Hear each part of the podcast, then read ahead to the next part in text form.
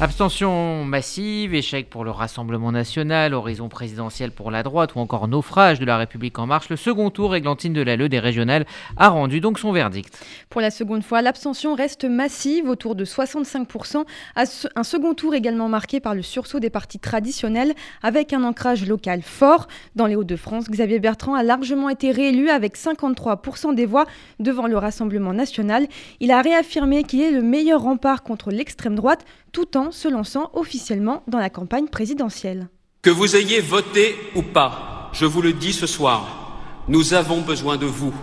Notre nation a besoin de vous, de chacun d'entre vous, de votre patriotisme, de votre volonté farouche de voir la France retrouver le premier rang. Par-delà la colère et les souffrances, il y a un chemin d'espoir. Il vient du cœur des territoires, depuis cette France fière, digne, courageuse et qui va reprendre en main son destin. Ce chemin de l'espoir, il démarre maintenant. Il démarre ici. Du côté de la droite, chacun et chacune place donc ses pions pour 2022, comme Laurent Wauquiez ou encore Valérie Pécresse. Réélue pour la seconde fois à la tête de l'Île-de-France, la présidente régionale a révélé ses ambitions présidentielles au micro de BFM TV ce matin.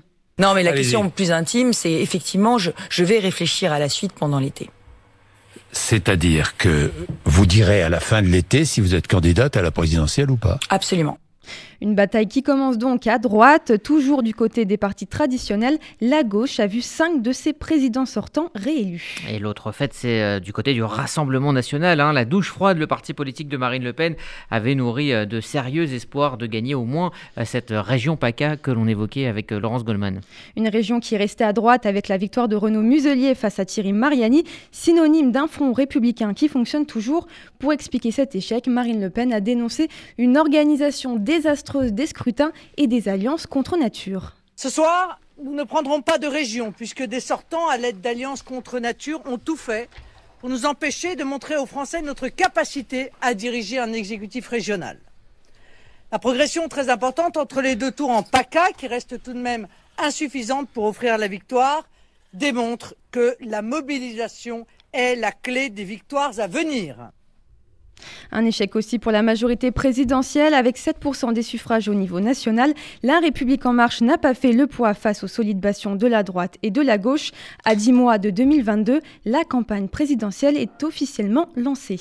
Et pour analyser euh, ces résultats, nous sommes en ligne avec euh, Gaspard Kanzer, euh, enseignant à Sciences Po HEC Paris, ancien conseiller de François Hollande à l'Élysée et président fondateur de l'agence en conseil de communication Ganser Agency. Bonjour. Bonjour. Merci d'être avec nous euh, ce midi sur euh, RCJ. Alors, est-ce qu'on peut véritablement tirer des enseignements d'une élection avec 65% d'abstention? Est-ce que euh, cette abstention ne, brouille pas toute la grille de lecture? Je pense qu'il y a toujours des enseignements à tirer, même si c'est vrai que là, le premier enseignement à tirer, c'est la faible participation électorale, notamment chez les plus jeunes, hein, parce que comme vous le savez, un électeur sur trois s'est déplacé seulement, et chez les jeunes de moins de 30 ans, c'est simplement un électeur sur six. Donc ça, c'est la première leçon, et elle pèsera évidemment dans, les analyses des prochains jours, même si pour l'élection présidentielle, on sait et on se doute déjà que la participation électorale sera beaucoup plus forte. La deuxième, c'est qu'il y a eu cette, cette prime aux sortants qui n'ont pas été euh, qui n'ont pas été sortis. Euh, et la troisième, peut-être plus étonnante, c'est que le Rassemblement national, et, on va s'en réjouir, euh, connaît un reflux pour la première fois depuis bien longtemps. Gaspard Ganzer, qui a sa part de responsabilité dans cette abstention?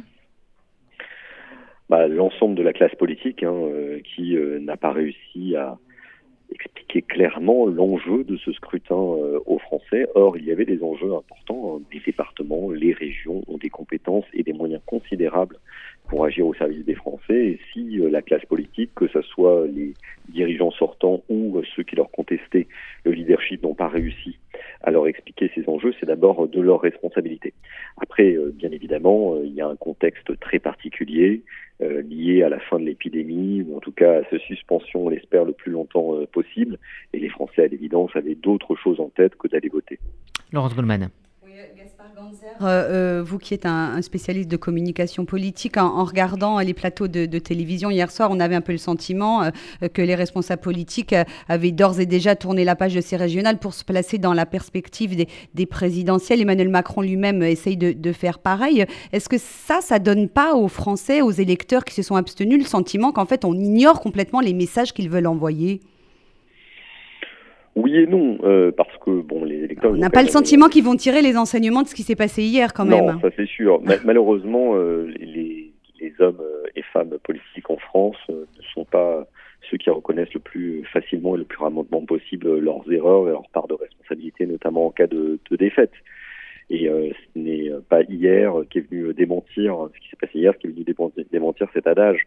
Euh, en revanche, euh, je pense que le, les hommes et les femmes politiques qui étaient présents hier sur les plateaux ont aussi, s'ils ne l'ont pas dit, euh, reconnu y compris, je pense, ce qui vient d'être arrivé. Et je pense que l'élection présidentielle qui commence hein, depuis, depuis hier soir s'annonce plus ouverte que jamais, parce qu'il y a cette incertitude de, de l'abstention, cette incertitude de la baisse du poids du Rassemblement national qui n'est plus l'épouvantail au milieu de la pièce, et puis cette incertitude liée au retour éventuel du clivage droite-gauche. Aujourd'hui, toutes les configurations possibles sont, envisageables euh, pour le mois d'avril prochain, parce que les élections auront lieu en, avril prochain, et bien malin celui qui peut annoncer d'ores et déjà qu'il sera en tête du premier tour. Gaspard Ganzer, du côté de la droite, on voit que plusieurs personnalités se voient déjà à l'Elysée, comme Xavier Bertrand, Laurent Wauquiez ou Valérie Pécresse. Est-ce que la droite n'a pas intérêt à régler le plus vite possible la question du, candidat pour 2022 je pense la droite a intérêt à se doter très vite d'un candidat. Euh, ça ne viendra pas avant l'été parce qu'il y a la pause estivale. Il y aura certainement un mécanisme de départage qui sera mis en place à la rentrée.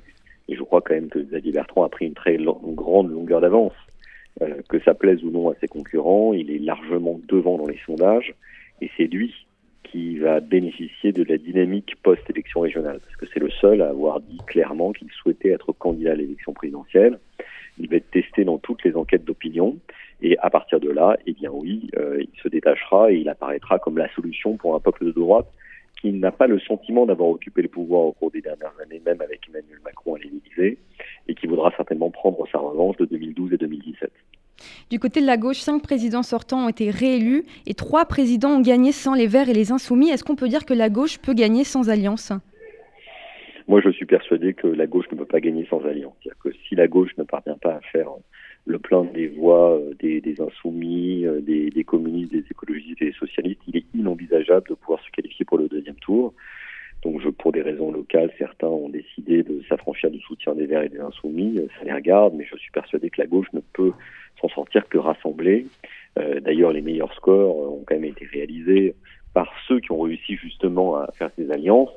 Et, euh, euh, le meilleur score, pardonnez-moi de vous couper, le meilleur score, c'est quand même euh, Carole Delga en Occitanie, hein, sans l'appui des écologistes, la France insoumise, avec les ah seules forces. Comme en Nouvelle-Aquitaine aussi. Hein. Oui, Nouvelle-Aquitaine et Bretagne, pas de vert, pas mmh. d'insoumis. Justement, Gaspard Ganzer, est-ce que ça ne va pas redonner des, couleurs à l'aile droite du Parti socialiste qui refuse ces alliances avec l'extrême gauche hein, C'est la ligne de Bernard Cazeneuve, un proche de François Hollande notamment va pas y avoir une euh, les lignes qui bougeront euh, au sein du Parti socialiste selon vous? Bah, le problème, c'est qu'à force de resserrer et de déplacer les lignes, il ne va plus rester personne. Hein. Donc, euh, je ne crois pas que il y a déjà une grande partie des socialistes qui sont partis chez Emmanuel Macron, une grande partie qui sont partis chez les écologistes. c'est bien d'avoir d'avoir raison sur ses convictions, mais à la fin, on finit tout seul sur son petit rocher, sur une île déserte. Donc, je, moi, je crois que la politique, c'est du rassemblement, du déplacement des clivages et euh, en jetant des anathèmes en permanence sur les autres, on n'arrive pas à construire une, une, victoire. Je peux me tromper, bien évidemment, mais je suis persuadé qu'à trop vouloir clarifier, clarifier, clarifier, on se retrouve tout seul.